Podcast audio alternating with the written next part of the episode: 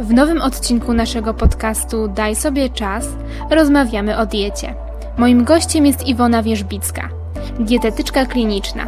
Jeżeli chcecie dowiedzieć się, jakie produkty spożywcze pomagają podnieść poziom szczęścia w naszym organizmie, dlaczego tak trudno jest zmienić przyzwyczajenia żywieniowe, jak się motywować i dlaczego niektórzy z nas mają większe tendencje do tycia, zapraszamy serdecznie do wysłuchania.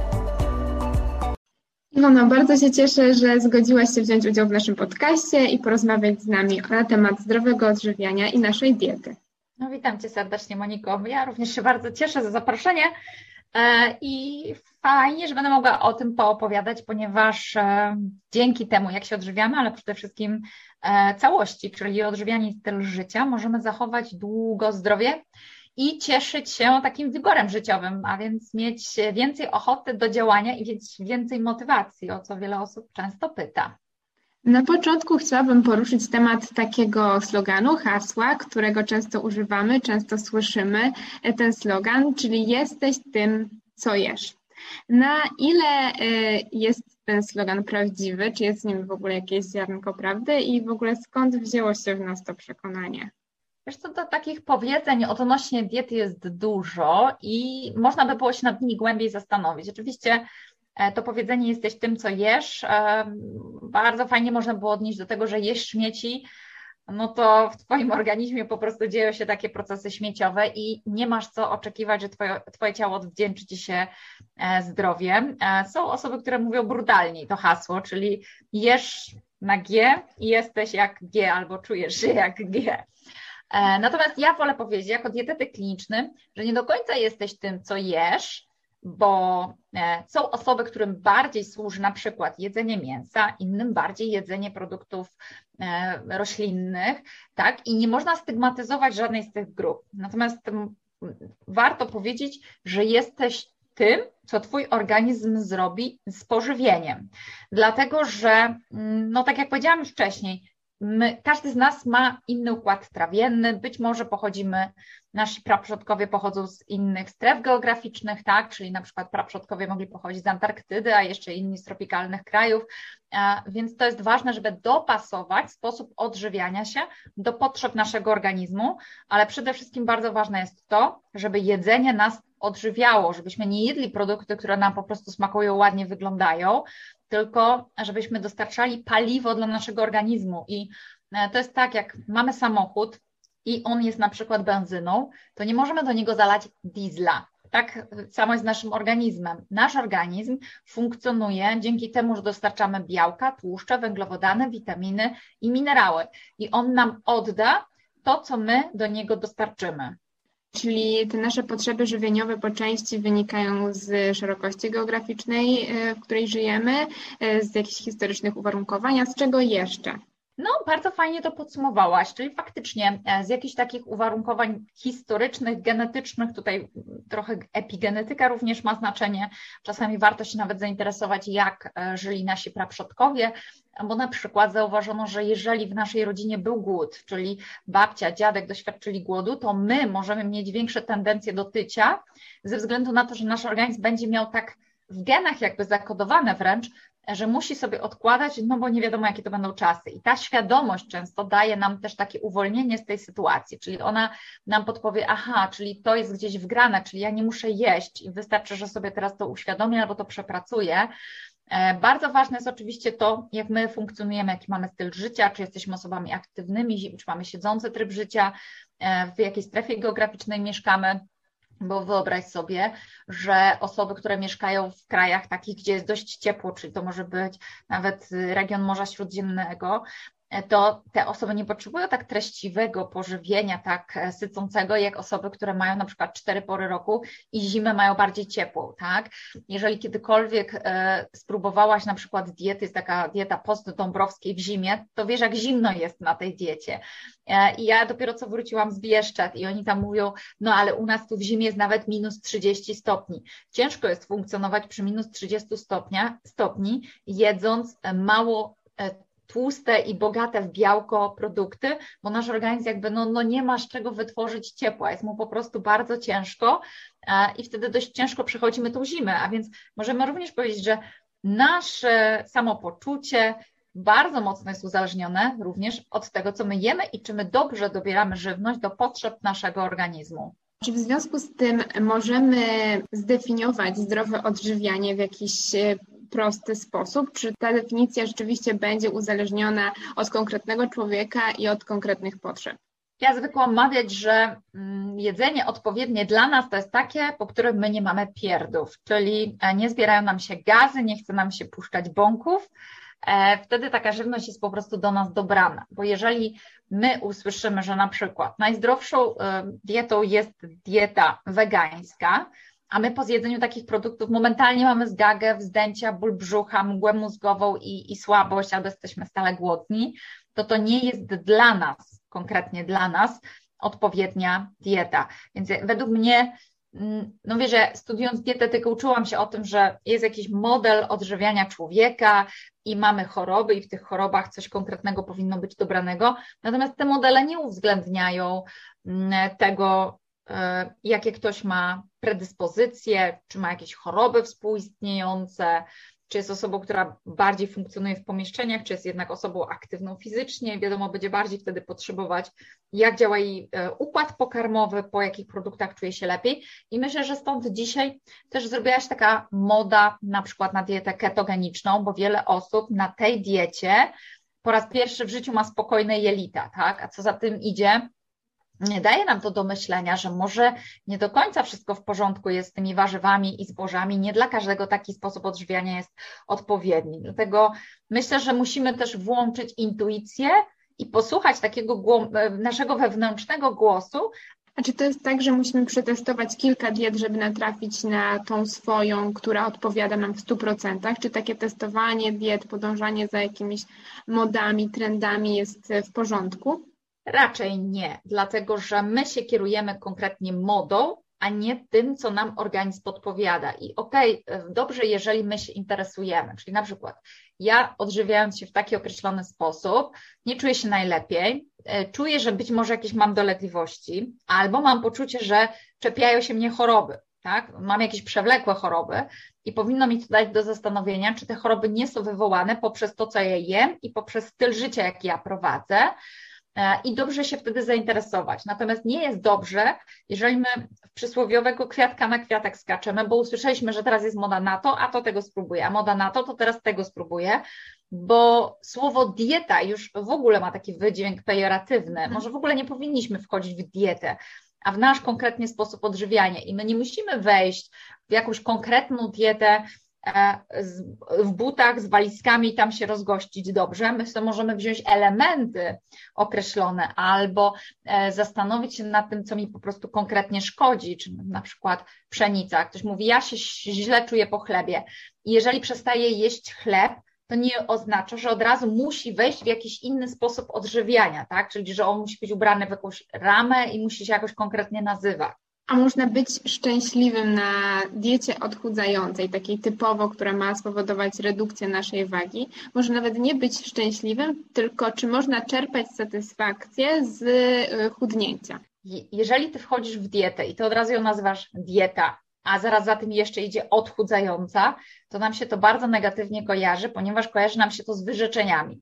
A więc jeżeli ja nie mogę jeść rzeczy, które ja lubię, to ja będę dookoła postrzegać osoby, które jedzą rzeczy, które ja nie mogę jeść i mam takie poczucie, że jestem najbiedniejszym człowiekiem na świecie i wytrzymam jeszcze tylko tydzień, no bo mam się odchudzić, tak, a jak już schudnę, o, no to teraz będę jeść. Ważne jest, żeby tego w ogóle nie nazywać dietą i nie nazywać tego dietą odchudzającą, tylko ja zmieniam swój sposób odżywiania i swój styl życia z miłości do własnego ciała, ponieważ ja chcę być osobą zdrową i czuć się dobrze. I to od razu brzmi inaczej, tak? A nie, że ja stwierdzam, że jestem gruba, w związku z tym muszę schudnąć, więc motywacja moja jest negatywna, a nie pozytywna. A gdzie szukać tej inspiracji? Jak się inspirować, jak się motywować do tego, żeby zmienić ten tryb życia i spowodować te długotrwałe zmiany w naszej diecie i w naszym stylu życia? Wiesz co, no tutaj mm, materiałów dotyczących motywacji jest mnóstwo i tutaj zapraszam do siebie na stronę Ivan Dieta, w zakładkę Kursonaj, bo Pierwszy taki wykład, który jest bardzo przydatny, to jest właśnie psychodietetyka, gdzie opowiadam o tym, jak powinniśmy w ogóle do tego podejść, do tego tematu odżywiania, do tematu zmiany, jak wprowadzać metodę małych kroków, e, jak nie wchodzić od razu w jakiś ogromnie trudny dla nas schemat, załóżmy, że jesteśmy osobą, która nie lubi mięsa, ale usłyszeliśmy, że najlepszą dietą jest ketogeniczna, no to już idziemy w tą ketogeniczną, gdzie wiadomo, że to jest skazane na porażkę. E, albo jesteśmy osobami, które są dość zapracowane, mają dużo na głowie, mocno się stresują, a wybieramy dietę, w której musimy liczyć kalorie. Więc ważenie każdego produktu i gotowanie po prostu e, dosłownie odkrawanie sobie pewnych rzeczy, bo być może za dużo zjemy, to jest dodatkowy stres dla naszego organizmu, również tu będzie niezwykle ciężko w tym wytrzymać. Ja też mogę polecić moją książkę która się nazywa Jak wzmocnić odporność organizmu. Taka ładna, różowa książka e, z wydawnictwa Zwierciadło. Tam jest również mnóstwo e, informacji o tym, jak się motywować, jak podejść pozytywnie do zmiany w swoim życiu. E, I bardzo ważne jest to, co powiedziałam wcześniej w kontekście właśnie tej psychodietetyki, żeby znaleźć sobie mm, tak zwany, tak zwany pozytywny motywator, czyli nie, że ja coś chcę zrobić dlatego, że zauważam jakąś dysfunkcję, coś mi się w sobie nie podoba, tylko poszukać czegoś pozytywnego, czyli ja chcę zmienić coś na przykład, o, żebym mogła szybciej wchodzić na górę, żebym nie dostawała zadyszki, żebym e, żyła w zdrowiu, e, żebym nie miała na przykład, no nie, bo to już dolegliwości to już jest negatywna zmiana, bo jakby podkreślam, że czuję się źle, tak, czyli szukanie motywacji takiej mojej wewnętrznej, ja nie robię tego dla kogoś, ja robię dla siebie, ale w takim sensie pozytywnym. Czyli szukam czegoś, co ja zyskam dzięki tej zmianie, a nie szukam jakiejś wady czy problemu w sobie. Czyli najbardziej motywują nas efekty naszej pracy. Nie do końca. Okazuje się, że nie do końca i mam pacjentów, którzy przychodzą do mnie z określonymi chorobami, na przykład kobiety, które mają Hashimoto i pytam się, co będzie dla nich motywacją. No, jak się poczuję lepiej, jak schudnę, to będę mieć motywację. Efekt jest taki, że nie mają motywacji, bo i są zdrowe, e, i nie mają na przykład objawów i schudły, a nie mają motywacji do tego, żeby kontynuować. Dlatego, że ta motywacja nie była pozytywna, nie była często ich wewnętrzna, nie przepracowały pewnych rzeczy, dlatego że czasami choroba jest również objawem jakiegoś naszego wewnętrznego problemu, jakiegoś wewnętrznego konfliktu. Czasami mi jest dobrze w tej chorobie, ponieważ osoby z zewnątrz interesują się mną, rodzina zadzwoni, pyta, czy jeszcze żyję. E, I to jest takie fajne, tak? Albo ja się mogę poumartwiać nad sobą, a jak jestem zdrową osobą, to ja się muszę nauczyć żyć na nowo, żyć pełnią życia, e, złapać tą odwagę do życia. Nagle po prostu otwierają nam się, wiesz, nowe możliwości. I teraz być może ty i ja, dla nas to jest takie oczywiste, że no, no jak jest, to jest w tym problem, ale jednak widzę, że jest, dlatego że te osoby, które powiedziały, że dla nich motywacją będzie, jeżeli one dojdą do punktu tego czy tego, to tak naprawdę nie, bo motywacja powinna być wewnętrzna, niezależna, e, pozytywna i nasza chęć zmiany powinna być uwarunkowana e, czynnikami wewnętrznymi, a nie zewnętrznymi. Czyli na przykład ja nie chcę schudnąć dla męża, nie chcę schudnąć dla fajnej sukienki, tylko tak wewnętrznie, tak, sama od siebie. I wtedy ta zmiana będzie długotrwała. A nasze takie predyspozycje indywidualne, czyli na przykład e, silna wola, upór. Nie wiem, czy można to tak nazwać e, silną wolą, bo jeżeli powiesz sobie tak, no zobaczymy, jaką mam wolę, tak, i, i nie uda ci się, to co ty zaczynasz myśleć o sobie? To zaczynasz myśleć, że ci się nie udało, tak, jesteś do niczego. Myślisz, dobra, spróbuję kolejnej diety, zobaczymy, jaką mam silną wolę. Wszyscy mówią, nie, nie wytrzymasz, masz słabą, silną wolę. E, znowu się nie udało, więc zaczynasz sobie mówić, że mam słabą e, wolę, nie udaje mi się. Moja sprawczość jest kiepska, jest na poziomie bardzo niskim. Zaczynasz mieć niską e, samoocenę i próbujesz kolejny raz i to za każdym razem będzie Twoją samoocenę podkupywać. No wchodzimy, wiesz, tutaj w takie aspekty psychologiczne, że tak powiem, i dlatego tutaj zachęcam do odsłuchania tego wykładu psychodietetyka. Potem jest mnóstwo rad, jak uniknąć właśnie takiego błędnego przekonania na temat własnej osoby i pogrążania się, bo to, że myśmy ponieśli porażkę, zjedliśmy czekoladę, choć mieliśmy jej nie jeść, jeszcze nie oznacza, że jesteśmy osobami, które mają słabą wolę, po prostu, tak? e, to jest kwestia również pracy nad sobą. Często, jeżeli my mamy, słyszymy różne takie głosy na swój temat, bo my sami siebie często karcimy, brzydko o sobie mówimy tak wewnętrznie, to może czasami jest warto również z psychologiem popracować. Ja wiem, że to jest takie często a przecież ja nie jestem psychicznie chora czy chory, to po co mi psycholog? Ale on może nam naprawdę bardzo pomóc przejść w, w pewnym procesie, bo pewne schematy, które my przenosimy już później na pole żywienia również, są jakimiś schematami, które mamy wypracowane z dzieciństwa, są jakimiś elementami nagrody, są jakimiś elementami kary, e, są jakimiś wygranymi programami, więc to też jest bardzo ważne, żeby część z tych rzeczy przepracować sobie z psychologiem. A żeby ten temat tak troszkę skrócić, bo można by było długo o tym mówić, to najważniejsza jest metoda małych kroków. Nie rzucajmy się na głęboką wodę. Wymyślmy sobie jedną małą rzecz, którą będziemy wprowadzać i zrobimy ją przez miesiąc, a nie, że my od jutra o 180 stopni zmieniamy nasze życie, tak? Zamiast wstawać o 10, wstaję o 4, codziennie będę biegać i jeszcze będę liczyć kalorie, no to przecież wiadomo, że to jest skazane na niepowodzenie, tak? To jest taki efekt postanowień noworocznych, które nigdy się nie spełniają. Od 1 stycznia będę nowym człowiekiem. Słuchaj, chciałabym jeszcze porozmawiać e, z Tobą o wpływie diety na nasze samopoczucie. Jeżeli myślimy o takich produktach żywieniowych, o potrawach, które rzeczywiście poprawiają nasze samopoczucie i sprawiają, że czujemy się lepiej, to teraz przychodzi do głowy na przykład czekolada, e, która rzeczywiście e, gdzieś tam funkcjonuje jako, ta, jako ten poprawiacz nastroju. A czy są są takie zdrowe zamienniki tego typu produktów, które rzeczywiście wpływają bezpośrednio na nasz nastrój i sprawiają, że czujemy się szczęśliwsi. Ja to nazywam e, jedzenie pluszowy miś. Jedzenie powinno spełniać funkcję odżywczą, a nie powinno być pluszowym misiem, czyli nie powinno nas, nas przytulać. Jedzenie przytulające to jest jedzenie, które pełni funkcję pocieszyciela. I u większości osób pocieszycielem będzie cukier, bo to się bierze jeszcze z czasów dzieciństwa. Kiedy nam jest źle, to dziecko domaga się piersi kobiecej, a e, w mleku matki jest dość dużo laktozy, w związku z tym my dostajemy cukier e, jakby jako takie pocieszenie, tak? Później gdzieś to się utrwala, bo babcie, dziadkowie, często też rodzice, jak będziesz grzeczny, to dostaniesz e, słodycza, tak? I to jest jako taki mechanizm nagrody, więc później przez lata to tak funkcjonuje, nie widzimy w tym nic złego, nagradzamy się, często sobie powtarzamy, że teraz to zasłużyłem i już muszę się nagrodzić takim deserem, ale prawda jest taka, że my się wcale po tych słodkich rzeczach dobrze nie czujemy, bo ten pierwszy moment jest ok, ale super, ale za chwilę mamy ogromne wyrzuty sumienia, boli nas brzuch, często mamy wzdęcia, mamy zgagę, mamy spadek glukozy, chce nam się spać i nie czujemy się dobrze. I nie ma tutaj niestety prostej odpowiedzi, jak zrobić, żeby poczuć się dobrze. E, okazuje się, że taka dieta, która ma nieco ograniczoną podaż węglowodanów, najczęściej działa na nas dobrze, ponieważ pod wpływem nadmiernej ilości węglowodanów, to są te wszystkie produkty zbożowe, ale węglowodany to też taki cukier, jak my czujemy, że to jest słodkie, tak? Czyli słodkie napoje, pączki, kolka, e, jakieś tam batoniki i tak dalej. Nawet jeżeli to są fit słodycze, to one są często przecież na daktylach albo na figach, no to to jest cukier owocowy, tak? Czyli słodki smak.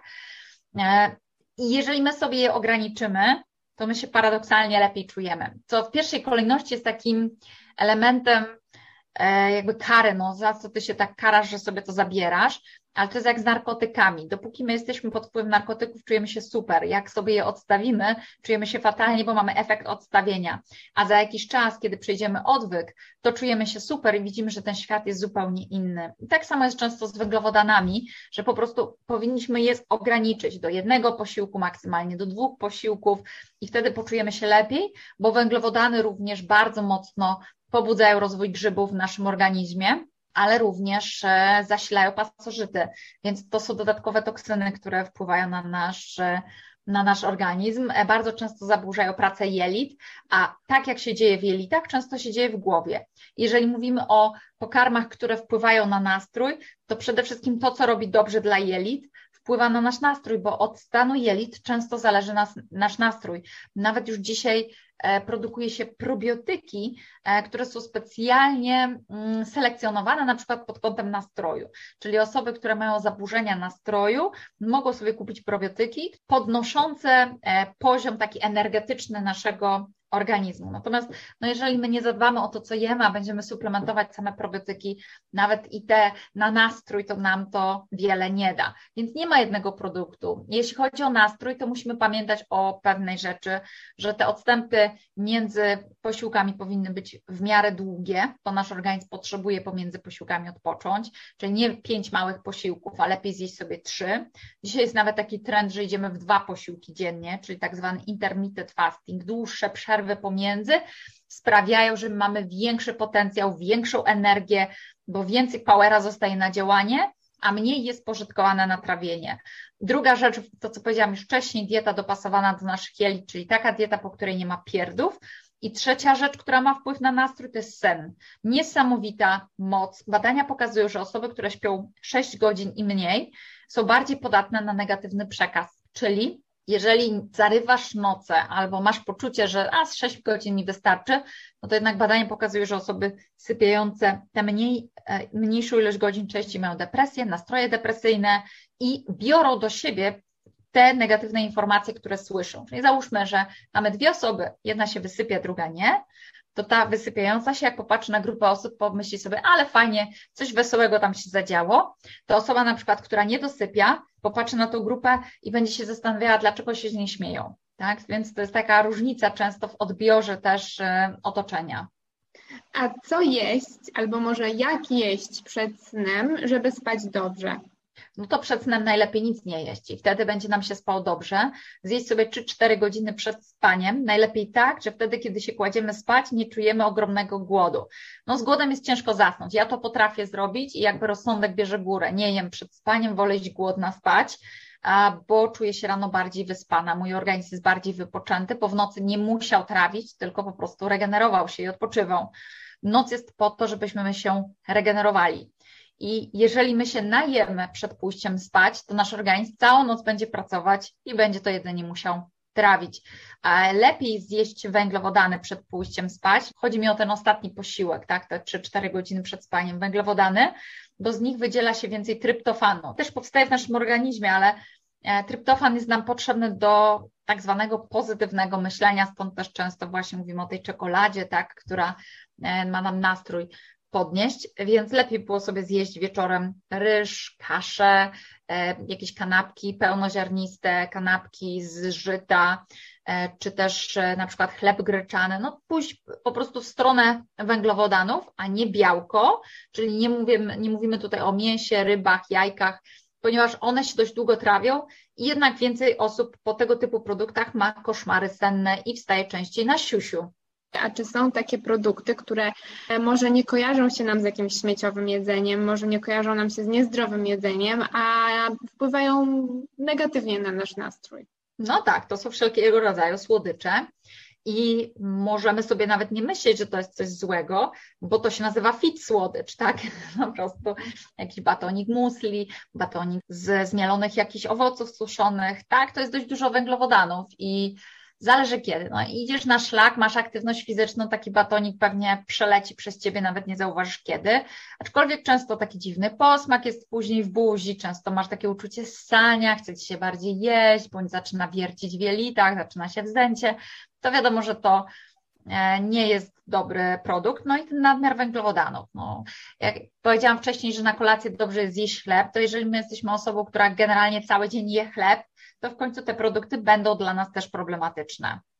Czy zdarza Ci się jeszcze taki dzień, w którym robisz sobie cheat day i decydujesz się na jakiś taki guilty pleasure jedzenie, które wiesz, że Ci nie służy, ale jednak robisz sobie przerwę? To ja nie postrzegam już teraz w tym momencie swojej diety e, fit, e, zdrowa, odstępstwa, nieodstępstwa, nie nazywam tego Wiesz co, niedawno usłyszałam też takie fajne, mm, fajne podsumowanie, bo kobiety często się pytają drugich kobiet, ile ważysz, ile masz wzrostu, jaki rozmiar nosisz. E, I pewna dziewczyna odpowiedziała, to jest nieważne, jaki mam rozmiar, i nieważne ile mam wzrostu, ile ważę, bo to mnie nie definiuje w żaden sposób, tak? Więc ja też e, mogłabym tak powiedzieć o diecie, że to już mnie nie definiuje w żaden sposób, czyli to jakby nie ma już dla mnie znaczenia, ja tego nie nazywam, że ja sobie teraz to zjem, to ja się muszę z tego tłumaczyć. Ja nie muszę się już niczego, ponieważ ja mam swoją intuicję, i jest tak, że jeżeli idę na, na szlak i nie czuję potrzeby, żeby coś zjeść, to pójdę na czczo. Jeżeli poczuję, żeby coś zjeść, to ja to zjem, ale wtedy się zastanowię, na co ja mam ochotę. Czy ja bardziej będę miała ochotę na białko, tłuszcz, czyli zjem sobie jajka, kabanosa, czy ja jednak bardziej potrzebuję węglowodanów i zjem sobie tego batonika z jakichś suszonych owoców. Natomiast kiedy wybieram batonika, to też się zastanawiam, czego potrzebuje mój organizm. Na pewno nie potrzebuję całej listy substancji E, bo to daje Ci tylko przyjemność, a nie odżywia w żaden sposób organizm, tak? Czyli ja nie mam już czegoś takiego jak nazywanie tego w określony sposób. Jeżeli jest rodzinne spotkanie i mamy taki rytuał rodzinny, czyli ja, mąż i syn, to ja się nie zastanawiam nad tym, że to będzie dzisiaj wieczór e, i jakoś go tam nazwać. E, no, pojawi się pizza, pojawi się kola i nie widzę z tym problemu, bo, bo to jest po prostu jednorazowo. Natomiast wiem, jak się będę po tym czuła i mogę następnym razem się zastanowić, czy ja to chcę zrobić ze względu na stan na przykład moich jelit, tak? Czyli mam pozytywną motywację znowu, czyli ja chcę, żebym, że moje jelita były spokojne, a zatem mogę mieć taką motywację, żeby po to nie sięgać i nie będzie to dla mnie żaden problem, bo jeżeli ty zaczynasz nazywać, to ty jesteś w danym schemacie odżywiania nie do końca świadomie. Tak? Czyli mhm. wiesz, ułożysz sobie jakieś ramy, ale nie wynika to z takiej wewnętrznej motywacji, tylko kazali być na diecie od poniedziałku do piątku, powiedzieli, że w sobotę mogę zgrzeszyć i mogę jeść co chcę, tak? Czyli nie jest jakby to takie, wiesz, wewnętrzne, intuicyjne, tylko ty wchodzisz w ramy, na jakie będą narzucone przez kogoś, kto, kto ci o tym wszystkim opowiedział. Okej, okay, czyli tak naprawdę podstawą jest słuchanie własnego organizmu i podążanie Ładnie. za tym, jakie on wskazówki nam podrzuca. Tak, dokładnie. I zastanowienie się, jak ja się czuję następnego dnia i czy ja się chcę tak czuć. Czyli czy ja chcę to zgrzeszyć, bo, bo dlaczego, tak? Dlaczego tak chcę zjeść? Bo, bo, bo co? Bo wszyscy tak jedzą? E, czy bo trzeba co jakiś czas coś zjeść innego? czy ja tak naprawdę tego chcę, to jest bardzo ważne, żeby zacząć ze sobą się komunikować. Nasz organizm nam niesamowite rzeczy powie i często, kiedy my się sami w siebie wsłuchamy, to my przestajemy mieć e, potrzebę, żeby robić sobie krzywdę, ale co jest też ważne, dać sobie przyzwolenie na pewne rzeczy. Czyli ja, okej, okay, ja sobie daję przyzwolenie, będę chciała zjeść tą pizzę, to zjem. E, I jak będę chciała ją zjeść w poniedziałek czy we wtorek, to to zrobię, nie muszę czekać do soboty bo wiesz, jak sobie coś pozwolisz, to to mniej tego pożądasz niż jak wtedy, kiedy sobie zabronisz. I tym optymistycznym akcentem e, możemy chyba zakończyć e, naszą dzisiejszą rozmowę. Bardzo Ci dziękuję za wszystkie wskazówki. To już wszystko na dziś. Dziękujemy, że byliście z nami do samego końca. Zapraszamy na naszą stronę www.flażoli.pl, a także do wysłuchania innych odcinków naszego podcastu.